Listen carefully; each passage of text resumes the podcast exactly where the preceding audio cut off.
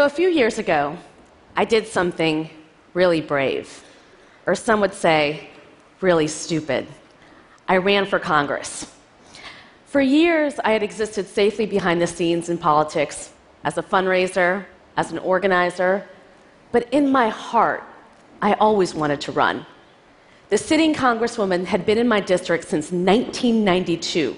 She had never lost a race, and no one had really even run against her in a Democratic primary. But in my mind, this was my way to make a difference, to disrupt the status quo. The polls, however, told a very different story. My pollsters told me that I was crazy to run, that there was no way that I could win. But I ran anyway. And in 2012, I became an upstart in a New York City congressional race. I swore I was going to win.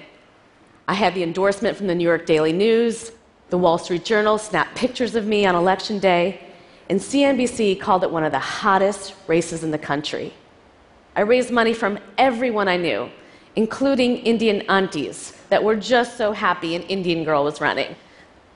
But on election day, the polls were right, and I only got 19% of the vote. And the same papers that said I was a rising political star now said I wasted $1.3 million on 6,321 votes. Don't do the math. It was humiliating. Now, before you get the wrong idea, this is not a talk about the importance of failure, nor is it about leaning in. I tell you the story of how I ran for Congress because I was 33 years old and it was the first time in my entire life that I had done something that was truly brave, where I didn't worry about being perfect. And I'm not alone. So many women I talk to tell me that they gravitate towards careers and professions that they know they're going to be great in, that they know they're going to be perfect in. And it's no wonder why. Most girls are taught to avoid risk and failure. They're taught to smile pretty, play it safe, get all A's. Boys, on the other hand, are taught to play rough, swing high, crawl to the top of the monkey bars, and then just jump off headfirst. And by the time they're adults, and whether they're negotiating a raise or even asking someone out on a date, they're habituated to take risk after risk. They're rewarded for it. It's often said in Silicon Valley no one even takes you seriously unless you've had two failed startups. In other words, we're raising our girls to be perfect, and we're raising our boys to be brave. Some people worry about our federal deficit, but I, I worry about our bravery deficit.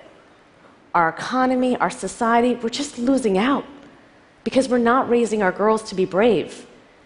The bravery deficit is why women are underrepresented in STEM, in C suites, in boardrooms, in Congress, and pretty much everywhere you look. In the 1980s, psychologist Carol Dweck looked at how bright fifth graders handled an assignment that was too difficult for them. She found that bright girls were quick to give up. The higher the IQ, the more likely they were to give up. Bright boys, on the other hand, found the difficult material to be a challenge. They found it energizing. They were more likely to redouble their efforts. What's going on? Well, at the fifth grade level, girls routinely outperform boys in every subject, including math and science. So it's not a question of ability. The difference is in how boys and girls approach a challenge. And it doesn't just end in fifth grade. An HP report found that men will apply for a job if they meet only 60% of the qualifications. But women?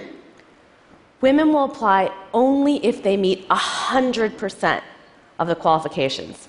100%. This study is usually invoked as evidence that, well, women need a little more confidence. But I think it's evidence that women have been socialized to aspire to perfection and they're overly cautious. And even when we're ambitious, even when we're leaning in, that socialization of perfection has caused us to take less risks in our careers. And so, those 600,000 jobs that are open right now in computing and tech, women are being left behind. And it means our economy is being left behind on all the innovation and problems women would solve if they were socialized to be brave instead of socialized to be perfect. So in 2012, I started a company to teach girls to code. And what I found is that by teaching them to code, I had socialized them to be brave. Coding, it's an endless process of trial and error, of trying to get the right command in the right place, with sometimes just a semicolon making the difference between success and failure. Code breaks and then it falls apart, and it often takes many, many tries till that magical moment when what you're trying to build comes to life. It requires perseverance, it requires imperfection. We immediately see in our program our girls' fear of not getting it right, of not being perfect. Every Girls Who Code teacher tells me the same story. During the first week, when the girls are learning how to code, a student will call her over and she'll say, I don't know what code to write. The teacher will look at her screen and she'll see a blank text editor.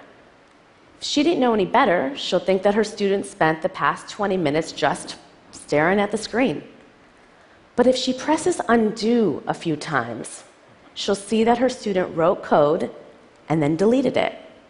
She tried, she came close, but she didn't get it exactly right. Instead of showing the progress that she made, she rather showed nothing at all perfection or bust. It turns out that our girls are really good at coding, but it's not enough just to teach them to code. My friend Lev Brie, who's a professor at the University of Columbia and teaches Intro to Java, tells me about his office hours with computer science students.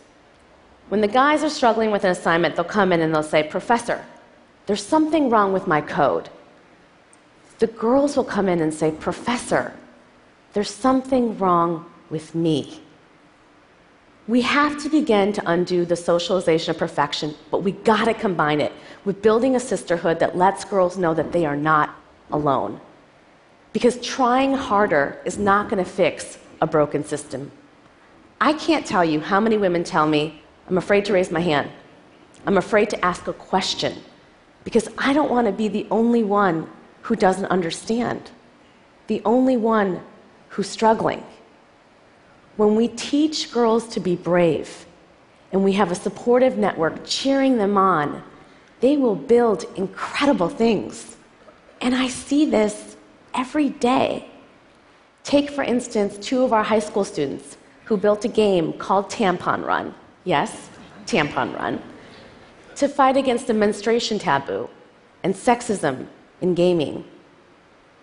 Or the Syrian refugee who dares show her love for her new country by building an app to help Americans get to the polls. Or a 16 year old girl who built an algorithm to help detect whether a cancer is benign or malignant in the off chance that she can save her daddy's life because he has cancer. These are just three examples of thousands, thousands of girls who've been socialized to be imperfect, who've learned to keep trying, who've learned perseverance. And whether they become coders or the next Hillary Clinton or Beyonce, they will not defer their dreams. And those dreams have never been more important for our country for the American economy, for any economy to grow, to truly innovate, we cannot leave behind half our population. We have to socialize our girls to be comfortable with imperfection, and we gotta do it now. We cannot wait for them to learn how to be brave like I did when I was 33 years old. We have to teach them to be brave in schools and early in their careers when it has the most potential to impact their lives and the lives of others. And we have to show them that they will be loved and accepted, not for being perfect, but for being courageous. And so I need each of you to tell every young woman you know, your sister, your niece, your employee, your colleague, to be comfortable with imperfection. Because when we teach girls to be imperfect and we help them leverage it, we will build a movement of young women who are brave and who will build a better world for themselves and for each and every one of us. Thank you.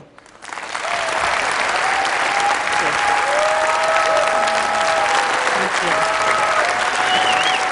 Thank you. Thank you.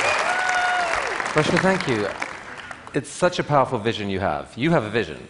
Um, tell me how it's going. Like, how many girls are involved now in your program? Yeah. So in 2012, we taught 20 girls. This year, we'll teach 40,000 in all 50 states. And that number is really powerful because last year we, we only graduated 7,500 women in computer science. Like, the problem is so bad that we can make that type of change quickly. And you're working with some of the companies in this Yeah. room, even, right, who, who are welcoming graduates from your program? Yeah, uh, we have about 80 partners from Twitter to Facebook to uh, Adobe to IBM to Microsoft to Pixar to Disney. I mean, every single company out there. And if you're not signed up, I'm going to find you. Because we need every single tech company to ha- embed a Girls Who Code classroom in their office. And you have some stories back from some of those companies that when you mix in uh, more gender balance in, Yeah. in their engineering teams, that good things happen? great things happen. I mean, I think that it's crazy to me to think about the fact that, you know, right now 85% of all consumer purchases are made by women. I mean, women use social media at a rate of 600% more than men. We own the internet.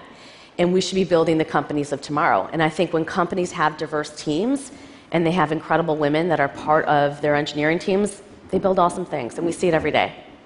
Reshmi, you saw the reaction there. You're doing incredibly important work. This whole community is cheering you on. Thank you. All power to you. Thank, you. Thank you. Thank you.